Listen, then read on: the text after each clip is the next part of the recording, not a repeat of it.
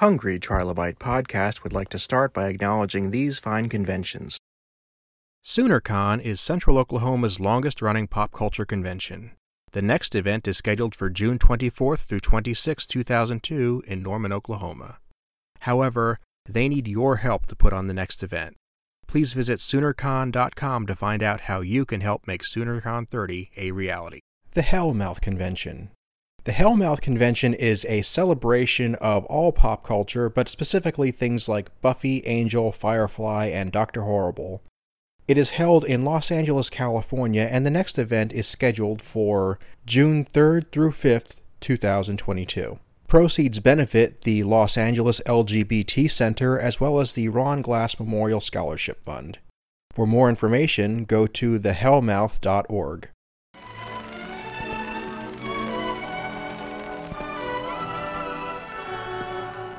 Welcome to today's episode of the Hungry Trilobite Podcast. My name is Aaron Bossig, and I'm going to be your host. I'm really excited for today's episode because I'm talking with filmmaker Mark Morales, and I'm getting the chance to watch a really exciting independent film project come together almost from the ground up. I think his project is fascinating, and he's got a great mind for doing this kind of stuff, so I'm really eager to get started right now. On tap today, we have Mark Morales. How you doing today, good sir? I am doing well, Aaron. How are you? I am doing fantastic.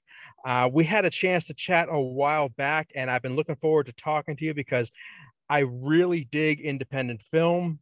And when I heard about the kind of stuff you were working on, I'm like, this this guy is is exactly what I dig. Um, so, wh- how do you feel about getting into the the film uh, business? What, what's what's your motivation?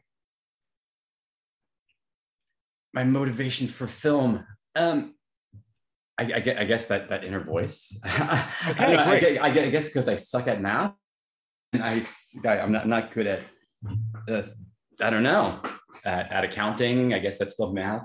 Uh, it's always been film uh, for as long as I just always enjoyed film, watching it, and all of a sudden I'm getting older and I'm critiquing it, and then you're starting to take film classes in college, and then I started to write, and I ended up since I was living in New York. I'm from New York.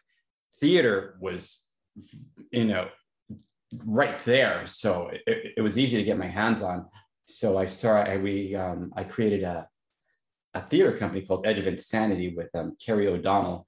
And we did that at a horse trade theater group in the late 90s, early 2000s down in um, the um, East Village on East, East 4th Street. So basically all my writing when I first started writing everything was for theater. And, um, but in my mind, when I would write, I didn't see theater. I always saw film. So we would like, the first production we did was Galaxy Video, and all of a sudden it was like, um, in order to do this right, you know, we have to have the lighting. And someone's like, this is like a movie. So right there, it's like, well, I guess I'm writing film. So right from there, it just progressed, and then I moved to Texas, and I had a screenplay which I had never written before, but I wrote one and wanted to see if I could, and someone expressed an interest, and here we are today.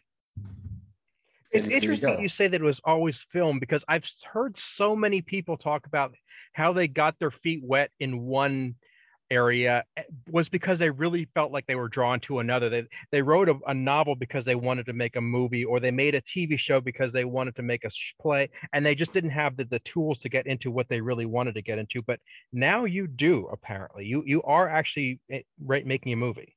Right. We start shooting January the fourth in San Antonio, Texas. So, what is this project that you're on?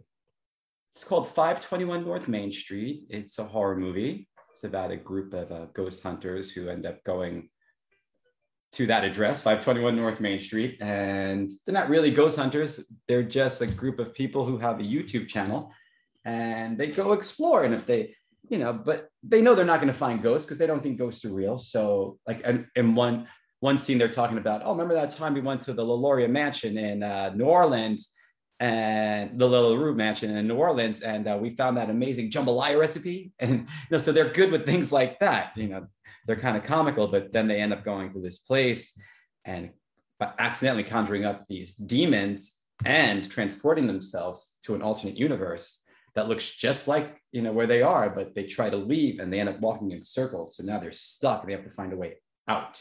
before they become, you know, before their souls get sucked into this fortress. That is so cool. I, oh, I mean, I, I'm grabbing onto this for a number of reasons. One, I have known a lot of ghost hunters in my past. I, a lot of clicks that I, have I've come into had a lot of people in that, and they are some a fun group of people to say the least. Okay. Now, I'll also say I'm not really the biggest horror fan out there. It's not my go-to, but mm-hmm. what I love are horror fans. I get yeah. the horror fans at a convention, and they are the most fun people to have a drink with. Even if I have no idea what movie they've seen or, or talking about, they get so jazzed about it. Even when the movies are shit, they love it. Yeah, yeah, I'm like that. If you hit the right film, you bring it up. I, I can sit here for hours and just talk about it.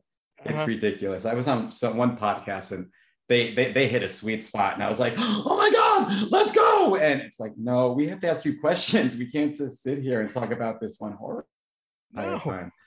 Like, it, I huge fan of um, like I'm from you know I'm I'm in my I'm 50, so 80s horror movies are really not that there aren't any good ones right now because there are mm-hmm. very very good ones right now, but um, God, I love like John Carpenter and movies like Chopping Mall with Kelly Maroney. I love it. Mm-hmm. I think it's great. And Night of the Comet, you know, those little B films, those are fantastic. But I'm so sorry. Go ahead. Go ahead. No, no, go ahead. Yeah. I, am I'm, I'm eager to see what your your your inspirations were. I'm eager to see where you just decided what made you say I have to do this.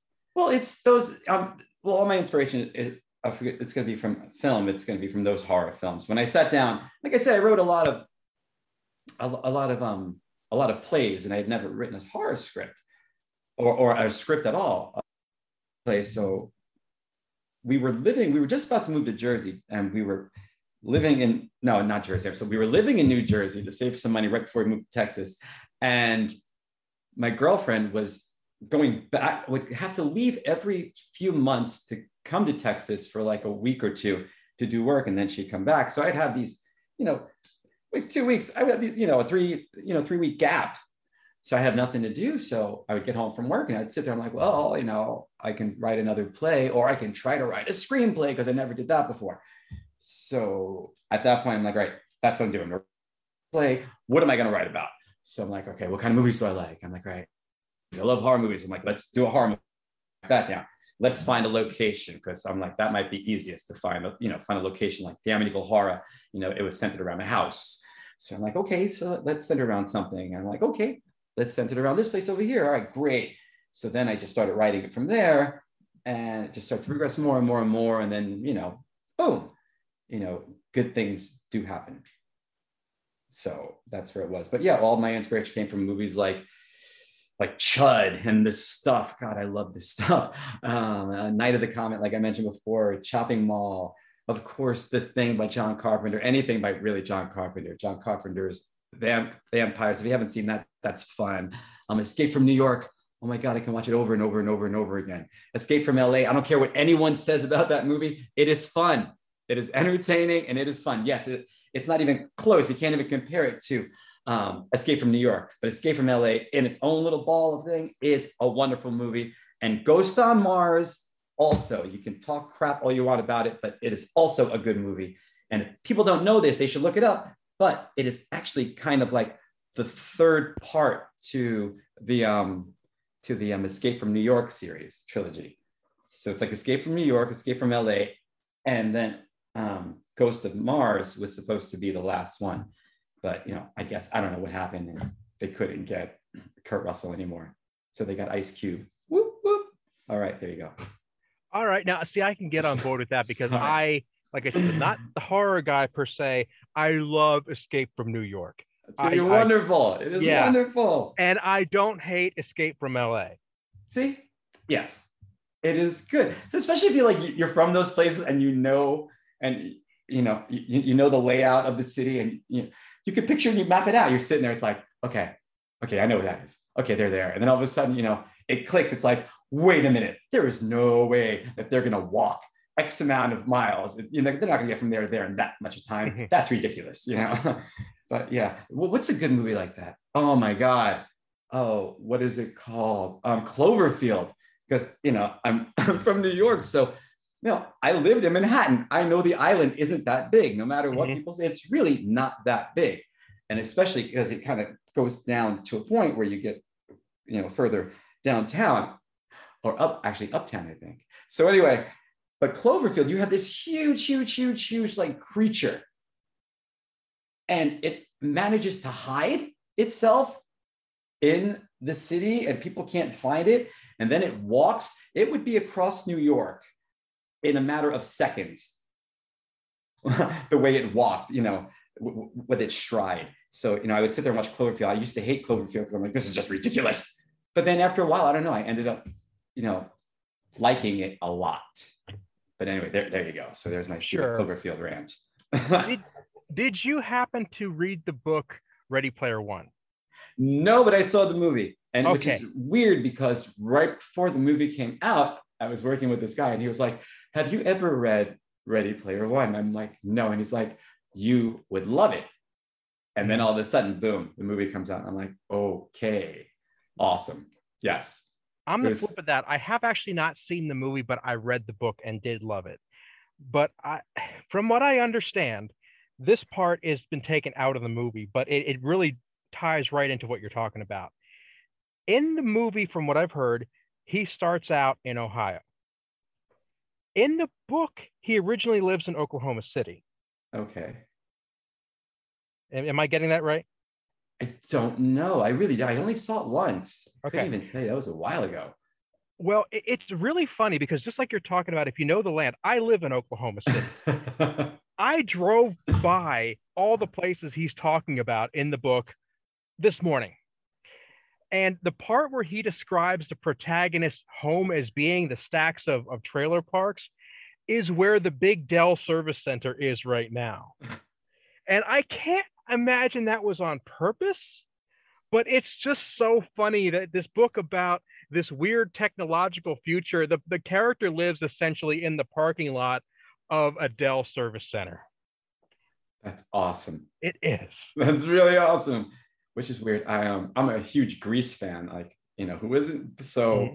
but this is how dumb I am. So I lived in California at one point, and I used to live near this high school. I could walk to the high school. It was right there. Walk past it all the time. I moved from that area years later. I'm watching Grease and I'm like, well, there's Rydell High. And I'm like, Rydell High. That looks real familiar. And I'm like, God, Jesus. Like, I lived next to Rydell High for years and I had no idea that I was walking past Rydell High, this huge high school that I love, and this movie I love. And I would walk past it all the time. And I never knew that that was the high school they used for Rydell High. So yeah, I felt kind of cheated. yeah. When I first moved here, which is about 15 years ago now, um, I had known that one of my favorite comedies, UHF, uh-huh. was filmed in Tulsa.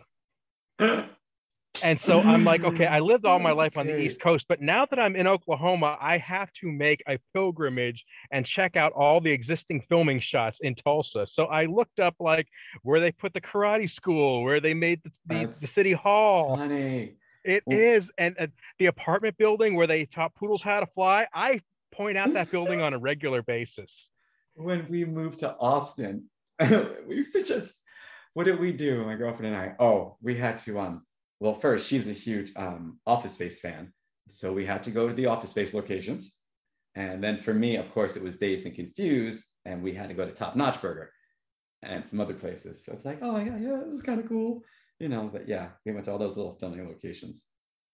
And then, of course, there's the Texas round. I guess we live in Round Rock, Texas now. And apparently, I was looking on the, you know, my laptop one day for filming locations, and apparently, I'm pretty close to the Texas Chainsaw Massacre, where they filmed the um, the remake. Apparently, but I'm like, ah, I don't know if I want to drive over there. That's okay. I don't know. But yeah, this is what I'm talking about. Like, like if you go up to a Star Wars fan, and I am a huge Star Wars fan, I am not picking on the Star Wars fan because I am that dude. But you sit down with them at a bar and, and you're like, okay, so let's talk about Last Jedi. They're going to be saying, Last Jedi, Last Jedi rolled over my dog and peed on my mom's grave. I hate that movie. And they will talk to you for an hour about why they hate the movie. But you can go up to a horror fan and say, Night of the Living Dead 17, and they're like, that movie sucks, but you got to see it You got to see it because it's amazing how bad it is. You just got to see if it has its moments. Yes. Yeah, it's course. like the energy is totally different, and that's why I want to be a horror fan because I I respect that so much. There's a movie with Nicolas Cage. I forgot what it's called, and that really sucks. But because Nicolas Cage is doing so many movies right now, he did one Willy's Wonderland. Willy's Wonderland is phenomenal. If you ever want to watch a really great little horror movie with Nicolas Cage in it, it is great. Willy's Wonderland, thumbs up. I give it if I if I had if I was an octopus, I'd give it, and I had hands, I'd give it all thumbs up. Anyway, so but he does another one, which my special effects person said, you know, you should watch this strictly for the colors. So I was like, okay, I'll watch it. And Nicolas Cage it. And let me tell you, I personally, I just couldn't get through it. I was like, this is not, I'm not gonna say it's terrible, but it just wasn't for me. So I'm like, ah, okay. But you know, the colors were off the hook. So if I was to recommend it, if anyone's like, hey, you ever see this movie? I go, yeah. You know, does it suck? I'm like, it wasn't my cup of tea. But yes, the colors were amazing. So watch it for the colors, just strictly for colors, because that was phenomenal. You know, and that's what my special effects guy was like. He's, he's like, I told you, just watch it for the colors. He didn't say it was a great movie. He's like, just watch the colors. I'm like, oh, okay, great. Because we were talking about, you know, you know, special using colors and stuff. So he was like, you know, there it is. There's also the, the idea of, of recommending a really shit movie that happens to have a really good ending. Like the ending is way better than it deserves to be. it's like, I'm going to turn this off. It's like, no, wait for the end. That's about two hours from now. It's worth it. it is worth it. Yeah. I don't know. I guess if I was younger, I could do that because there are movies now because I'll I will I'll sit there and I will watch movies that I watched when I was like 11 or 12. I'll sit there and my girlfriend comes over and she's like, "Really, really, you're watching this again?" I'm like, "Yeah, it's different now when I'm now that I'm older." But there's some of them I turn on and I'm like, "I used to love this one." And I turn on, I'm like, "I cannot believe I sat there and watched this when I was a kid." I'm like, "What a waste of my time." I'm like, "Wow, wow." I'm like, I'm like, how stupid was that? But you know, but then there's some that I watch that'll just that just you know hold up and i'm like yeah it's dumb but it's great it is it is like chopping mall it is it is fun it is i would die for chopping mall there you go. I would die for chopping i love chopping i think it is wonderful. It's just great it's not the greatest movie in the world but it is a fun movie. And it's silly and it is wonderful. Yay chopping mall i think part of the problem and i'm going to call it a problem is that when you're a kid you don't really have a grasp of what else you could be doing with your time. You find a movie that grabs you, even if it's not that great, and you're like, I want to see this through. This is fun. All you care about is this is fun for right now. As an adult, you kind of get into the idea of, yeah, but I could be doing this. I could be doing that. I could be watching a better movie. Kids right. never say, I could be watching a better movie. They say, I'll watch that better movie later. Well, especially, you know, growing up, you know, in the early 80s, you know, we didn't have internet, we didn't have all that other stuff. So, you know, we had no, it was either you're going to go outside and play with your friends, or you're going to sit inside and watch TV with your friends or by yourself. You know, you know, those are options. Go to an arcade. Those are options. Now it's like, well, you know, people get easily distracted. It's like, oh, this is, I'm bored of this. I'm going to go on my laptop. I'm going to go on my phone. I'm going to do this. I'm going to do that. You know, they have just so many other outlets. And also, growing up in the early 80s, it was just, it was you know the video craze it was crazy it was just ridiculous how many you know different horror production companies were popping up and just putting out film you know putting out all these different videos that were just made for video and you know so yeah we had to go through all of them and i was yeah i i would rent something and when it was like a 24 hour rental you had to have it back the next day so if i liked it and even if i didn't like it really that much if, if i found it entertaining i could sit in my house all day and until the next day and just watching that movie and watch it about a good 10 or 12 times before I had to return it. Yeah, see, hmm. I was I, I would almost do the opposite. I if it was a 24 hour rental and that movie was 90 minutes long, 115 minutes later, that would be back in the shop and I'd be getting another one. Oh, see, that's kind of cool. That's yeah, I, I, the thing is that the shop was right across the street from my house. So really, like the guy would be like, eh, yeah, no, 24 hours, but you know, see you in two. I never did that. That's kind of cool. No, I'd get them and just I'd keep it, just watch it over and over again. Then, but always return it. I'd always have it back the next day because that was That wasn't cool. You know, you had to respect because, you know, other people wanted to watch it too. Mm-hmm. And I know if I went in there and it was the movie wasn't there, I'm like, oh, I'll be back tomorrow, and I'd go back tomorrow and it wasn't there, I'd get really pissed. Like, I really want to see this movie. And that's why I'd wait there. And then the people would kind of give them like dirty looks, like, like what's what's up with this little kid? It's like oh, nothing, man. You know, I, I, I, want to watch Commando. You know, what's up? you, you had 24 hours. That wasn't enough time. Come on. you know, I want to get my Schwarzenegger in. Let's go. Absolutely. Absolutely. Eh, and it would be hilarious because like I said at the time that was what you did that people don't understand the, the idea of somebody else has to watch the movie that the physical copy is required and there, there's eh, you know now that we have an age when we're streaming everything on demand we've forgotten what it's like that you know movies are it's more than a solo experience on your phone it's something that you share with the people in your house and, and in your case the people in your neighborhood all going to that store. Right it was a social event eh, when we first i mean we were there right when it, it was starting to pop you know? I remember the first video store in our neighborhood was called five star video and five star video what i remember it looking like was like almost like a, like a small little library and everything was behind glass cases and there were only the boxes I know, no, they had the boxes and the film, and they had attendants that would walk around and you would say, Oh, I want that. And they would open the case and take it out and they would take it up to the counter. We didn't even, my friends we didn't even have um, VCRs yet. And we would spend all our time in this video store, just looking around at the boxes and sitting on the floor and just talking about the different movies. Like, we got to see that one. We got to see that one. You know, who's going to get the first VCR? And, you know, but our parents, we'd be in there for hours, but our parents were cool with it because they were like, well, where are they? It's like, well, I'm sure they're in that video store right over there. And that's where we were. It was so weird. I used to get posters when they would get rid of the posters. I used to, they used to give them to me. I'm like, oh, thank you. And my room used to be full of movie posters. And then we got our first VCR, and that was pretty cool. And then I became, who did I become members with? Oh, then another video store opened in the neighborhood. It was very small, and it was called Bronx River Video. And um, it was a little bit shady. It was a little bit shady place. But um, you know, there weren't a lot of members because I think they were like more or selling more than videos. But but that was kind of cool because since there weren't a lot of members, that means their movies were always there. And they were always cool with me because I'd always ask for a job. So I'm like, come on, guys, let me have a job here. And they're like, no, no, no, it's cool. You just rent. It's all good. You know, here, here's your free poster. I'm like, thanks. Okay. They would never let me work there. That's there cool.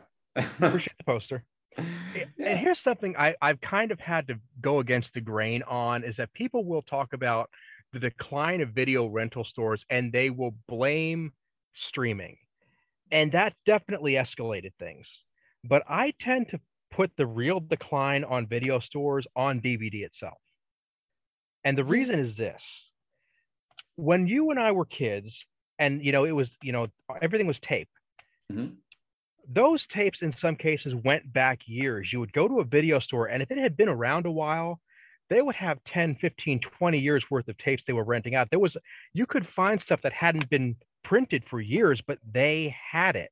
Mm-hmm. And that mm-hmm. was a great way to find really obscure stuff. It was a great way to get into really niche subjects.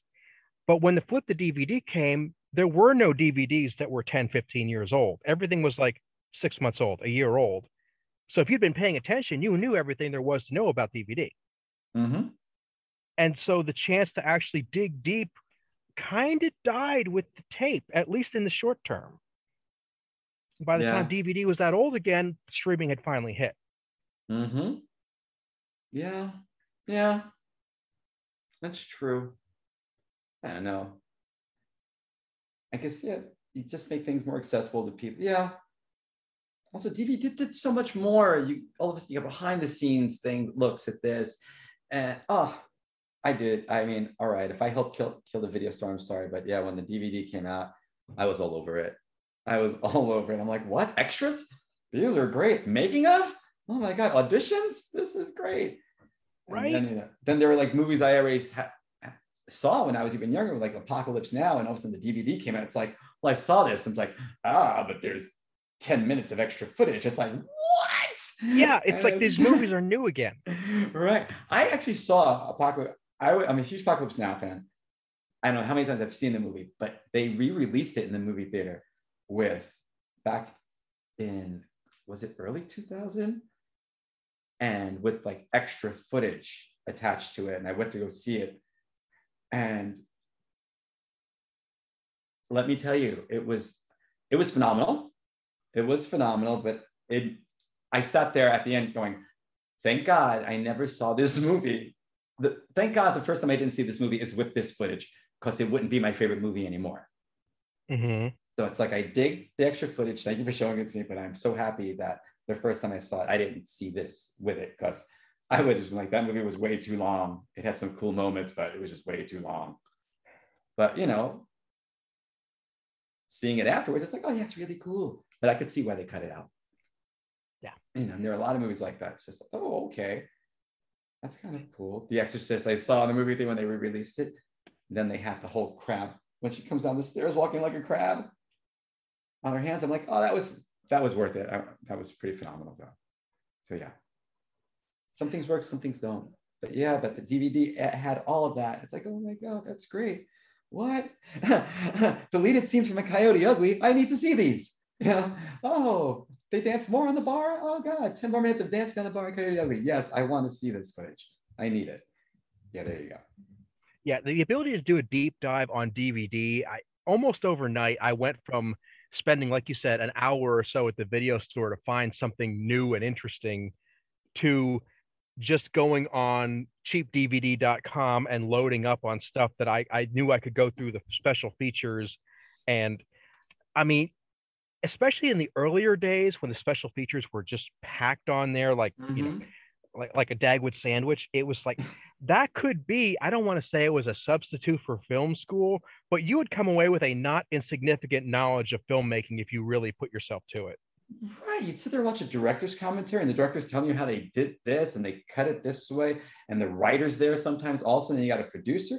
It is. It's like you know, it's a little film school 101 you sit there and you watch it and you mean you really listen to what they're saying and you watch it over and over again you study it yeah it's pretty much it's a tutorial.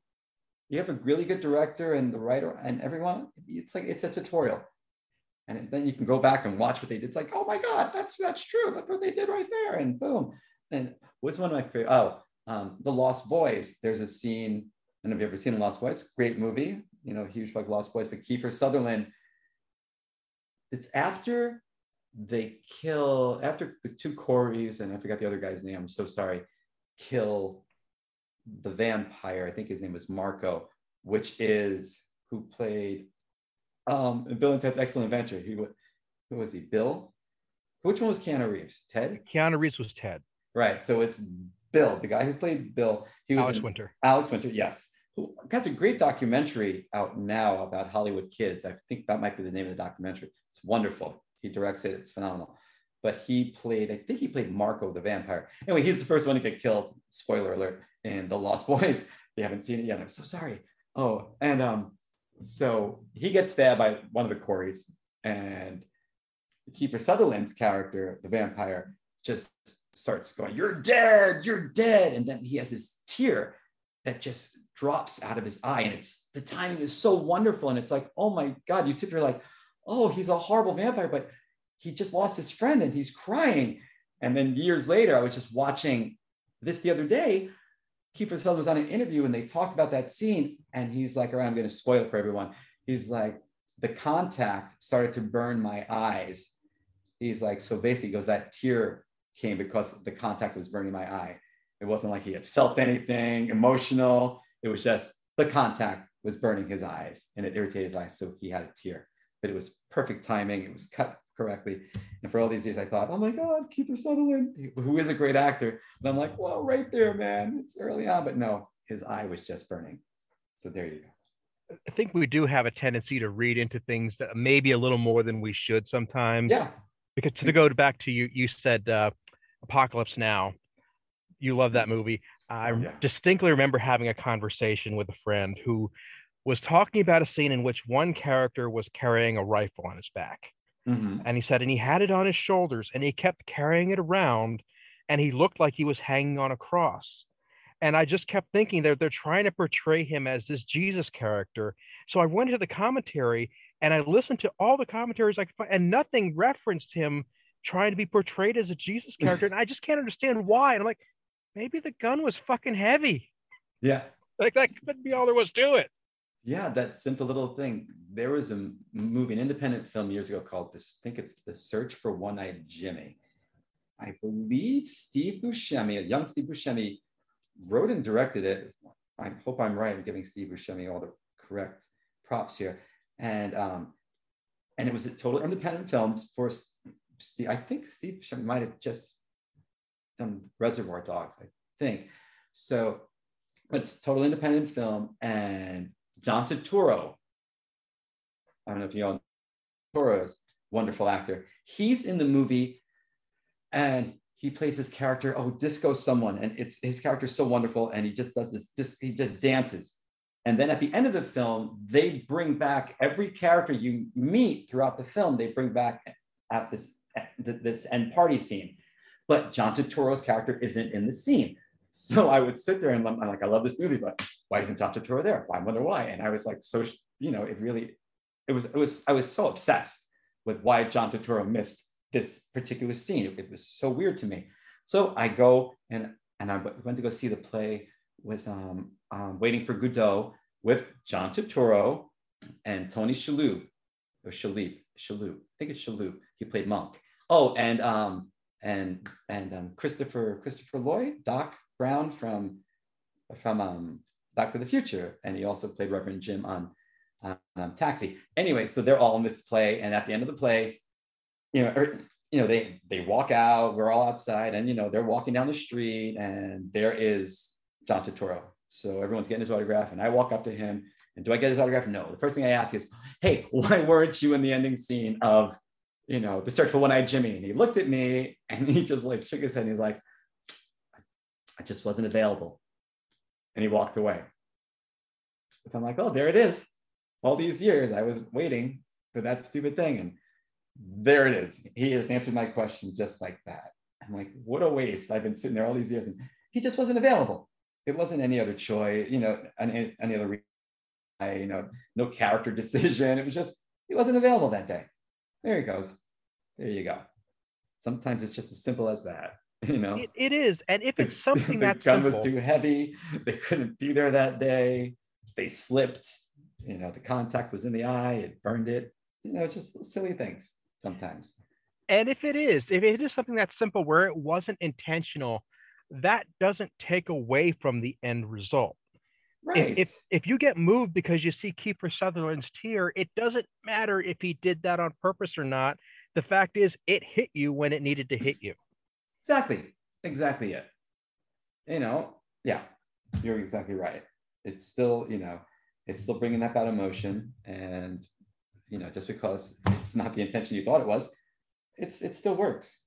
Yeah, like uh, my cousin Vinny, listening to the commentary on that movie, that the scene where they're in the cabin and they get woken up by the screech owl. There's basically they shoot the owl, they change focus to the cabin, then they change focus back to the owl again. Right. And as they change focus back to the owl, the owl turns around, looks at the camera and screeches. And there's it's such an amazing shot. And you're like how did you make the owl do that? And the dp's like we didn't. He just happened to do it right when he needed to do it. Yeah the owl's a good actor. There you go. Yeah just turned when the camera he knew where the camera was and the owl turned and hit it hit its mark there you go well mark i don't want to take all your day and i definitely want to make sure people can keep touch on you know your project and where you're going so, do you have social media links and websites for this project you're working on? Yeah. Um, our production company is called High Five and Ants Productions, LLC. We're brand stinking new. You know, we are a new film company. It's our first film ever. You know, we're very, very green, but eager and excited. And, and yeah, we're fun. So you can go to our website, which is highfiveandantsproductions.com. Right now, there's nothing on there about our film because we start shooting in January, but you can see we're working on a little web series. We shot three episodes and it's mentioned, it's called It's Crazy Out There. So you can see that on our, on our website. There's also a Facebook page for It's Crazy Out There. If you want to go on that. And yeah, you can leave comments, you can ask questions. I'll answer you back. You know, yeah. There you go. I'm going to make sure all that goes into the show notes on my website, aaronbossig.com. So as this grows and as more news comes to light, that'll be a good place people can check on that. And again, if there's anything else you want to throw up there, I will be happy to add it. Awesome. Thank you so much, Aaron. Not a problem. Thank you so much for being here. And I would love to have you back anytime. Hey, man. Thank you so much. I'd love to come back. That'd be great.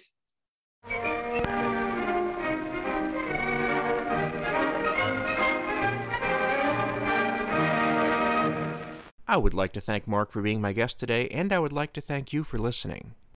For the community building part of the show today, that part where we spend time trying to grow our community that I promise costs you nothing and takes less than five minutes of your time, I want to talk about the show notes that we referenced earlier. On my website, aaronbossig.com, every episode of this podcast has its own show notes. And on there, I want to provide easy access to anything that you might find interesting from the episode, whether that be a movie that was referenced, or a website that comes up, or a project, somebody's social media links, or books. We talk about books a lot, and with books, I try to provide kind of a. I try to use my best judgment as far as how to provide those resources. For books that have been around for centuries, where the author is certainly no longer with us, I do my best to provide links to free copies of those books, books that are in the public domain. I want you to get that information as easily as possible, especially if that means that you don't even have to pay for it. For books that are by authors that are on the show or by authors that are currently selling their works, I do try to provide commercial links to those books because I want them to have the benefit of having written that. But I'm going to ask you when you go through the show notes and you say, hey, I have a great addition to these resources. I have a way of backing up or adding more context to this discussion. I would appreciate hearing from you. Reach out to me at bossigpodcast at yahoo.com, and if you have an addition to any of the show notes, or you just think there's a better way of doing it, I would love to hear from you. I welcome all input. You can subscribe to this show on Apple Podcasts, Google Podcasts, SoundCloud, Stitcher, Spotify, YouTube, and we are syndicated on Realm of the Mist, a fantastic podcast network. Thanks so much, and we'll see you next time.